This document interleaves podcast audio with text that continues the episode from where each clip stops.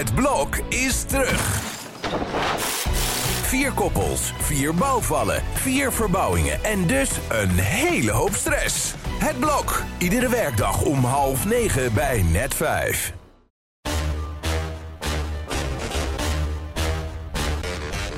Dit is Trick Privé.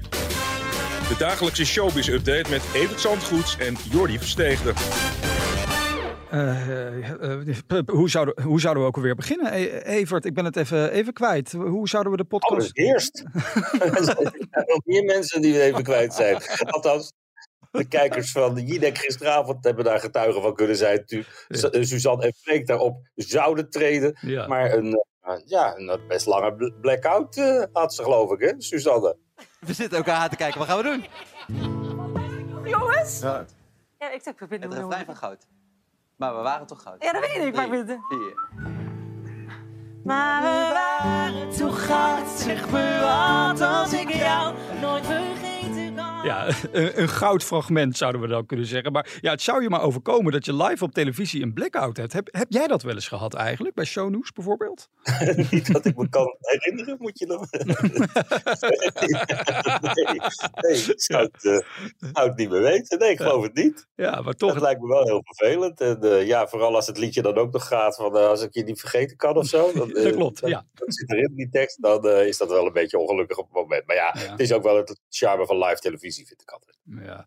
Nou ja, waar ik me kan voorstellen dat je op een gegeven moment een blackout krijgt, is als je mag zingen op een uitvaart. Dat lijkt me zo emotioneel. Glennis Grace heeft dat uh, gisteren meegemaakt, hè? Ja, bij Jimmy Schepers, die jongen ja. die uh, vorige week zaterdag is doodgestoken bij, het, uh, bij een festival in Amsterdam Sloterdijk. Ja. En ja, dat is een van haar eerste optredens weer geweest in Nederland op eigen bodem na de affaire waar ze bij betrokken raakte met die Jumbo. Mm -hmm. En ja, dat is natuurlijk wel een, een heel dramatische aanleiding voor een, voor een comeback. Maar zij is goed bevriend met die familie. Wilde het per se doen toen de familie dat vroeg.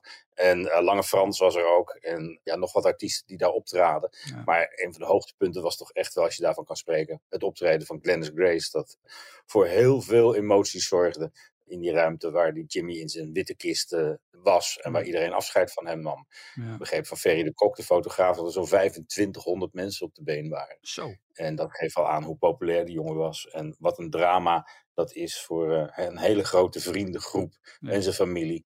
Die dat uh, de afgelopen dagen geprobeerd heeft een plekje te geven. In de bloei van zijn leven is hij gestorven. En ik zag echt tot gisteravond laat, ook bij Glennis Grace nog op Instagram stories voorbij komen. Dat ze ook geëindigd zijn met vuurwerk om hem te eren. En ja. Ja, ja, het geeft mij nu weer kippenvel, omdat die jongen die is 21. Nou ja, ik ben zelf 29. Het, het zegt zoveel over hoe je leven in één keer op zijn kop kan staan, ook al op die ja, leeftijd. Echt... En voor wat? Om helemaal niks, om een zonnebril. Het is uh, één groot drama. We wensen de familie natuurlijk uh, ontzettend veel sterkte en iedereen die van hem gehouden heeft en houdt.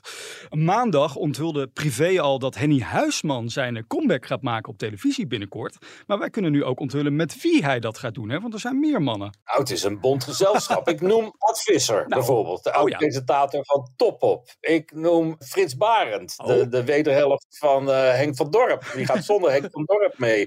En dan hebben we ook nog Edwin Rutte, nou, meneer ja. Ome Willem. Dus uh, ja, en dat met Henny, dat wordt natuurlijk wel een uh, bijzonder gezelschap. Ik weet niet of ik me er per se in thuis zou voelen in het gezelschap. Ja. Ik ben natuurlijk ook veel te jong daarvoor. No. Maar het is. Ja, en dat wist ik. En uh, ja, ze gaan binnen enkele weken op reis. En ik geloof dat we het resultaat vanaf september te zien krijgen. Niet meer op RTO 4, maar op SBS 6. Kijk. En het is wel verrassend. En de naam van de presentatrice wordt ook een deze dagen onthuld. Hmm. En dan uh, kunnen ze vertrekken vanaf Schiphol met z'n allen. Maar je had een jaar geleden toch ook niet durven denken dat deze vier mannen met elkaar op vakantie zouden gaan. Zouden ze nog een soort auditie hebben moeten doen? Dat ze een soort van proefvakantie hebben moeten doen of zo om te kijken of ze bij elkaar passen?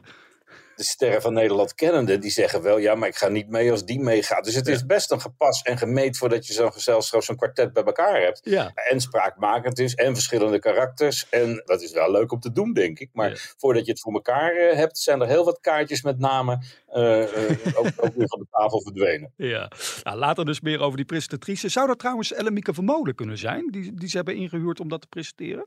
Nee, dat denk ik niet. Maar die heeft wel een nieuwe liefde. Oh, dus die ja? gaat ook helemaal niet van huis natuurlijk. Die gaat genieten van haar Baptiste. Een schrijver die eigenlijk advocaat had willen worden. En met wie ze nu volgens Belgische media wordt ge- gespot na de scheiding van eh, Sergio Herman, de kok. Hmm. En eh, ja, ik eh, ben wel benieuwd hoe zich dit gaat ontwikkelen. Want ja, waar hebben Baptiste en eh Elle Mieke het over? Tijdens het eten. Dat vraag ik me wel af. Want de boeken die hij schrijft, die zijn best eh, ja, zwaar en zo. En de boeken die Elle Mieke schrijft, die zijn juist heel licht. Ook om licht van te worden. Want die gaan vooral over gezonde voeding, diëten en eh, hoe blijf je zoveel mogelijk eh, slank. Maar Oh. ja, het is een bijzondere combi. Hoe is het eigenlijk met Ellemieke? Want ik zag haar een tijdje geleden nog nou, bijna iedere week bij Shownews zitten. Bij jou aan de desk. Maar, maar waar zien we haar tegenwoordig nog? eh, Buiten de Ja, boeken. in, de, in de weekenden zit ze daar wel volgens mij af en toe. En oké. dan doet ze ook een lifestyle en eh, dat soort dingetjes. Oh, kijk. Nou, hartstikke goed.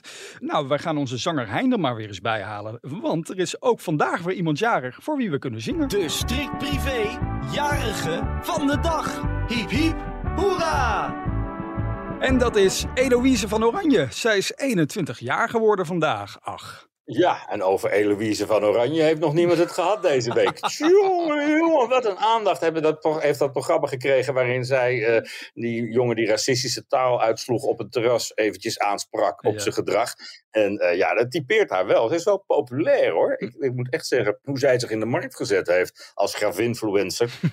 Dat is toch wel heel erg knap. En het is een leuke meid die, eh, ja, die, eh, die die veel fans heeft. En er deze week veel fans bijgekregen heeft. Ja. Dus dat was een mooie opmaat voor een vrolijke verjaardag. Waarbij het ook nog eens prachtig weer is. En waarop, eh, zoals je dat vroeger noemde, het oranje zonnetje schijnt. Ah, mooi gezegd, Evert. Ja, ik zat vanochtend even te filosoferen over een programma. wat ik nou heel graag met haar zou willen zien. Het lijkt me zo mooi als zij ons nou een, een inkijkje geeft in die koninklijke familie. Hoe dat voor haar is geweest, die opvoeding, hoe het is hè, dat je oom Willem-Alexander is. Het lijkt me zo mooi als zij dan eh, een kijkje achter de schermen kan geven. Maar, maar denk je dat dat überhaupt mogelijk is? Dat kan veel natuurlijk. Ze kan ook een boek schrijven. En ze kan, eh, dat kan Amalia ook. Dus Ja. dat is ook allemaal gebeurd. En dat zal ongetwijfeld goed gevonden worden. Want ja, zij moet zelf de geld verdienen. En hoe ze dat doet. Je moet er geen Harry-boek van maken. waarin je de hele familie eh, de les gaat lezen. Ja. Maar als zij dat zou willen doen. Een boek over haar jeugd. En, en ja, ik, ik, ik denk wel dat dat zou lopen. Ja. Kijk, nou ja, jij noemde de naam van Harry al, een mooie brug. Want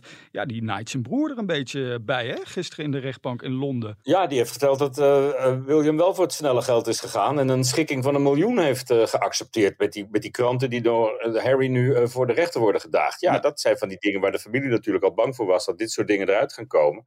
Eh, Harry maakt zich er niet populairder mee. Dat, eh, dat lijkt me wel duidelijk. Maar ja, je ziet al dat ze elkaar helemaal niet zien of treffen. En, en veel slechter dan de verhoudingen nu al zijn, kunnen ze ook niet meer worden. Nee, maar denk je dat Harry gisteren nog een appje van William heeft gekregen? Zo van, eh, je hebt me erbij genaaid? Of verwacht je dat daar gewoon echt nog geen contact is tussen die twee? Ik denk dat er geen contact is. En als het er is, dan is het via advocaten of zo. Maar Ja. ja, daar hebben we geen zicht op verder.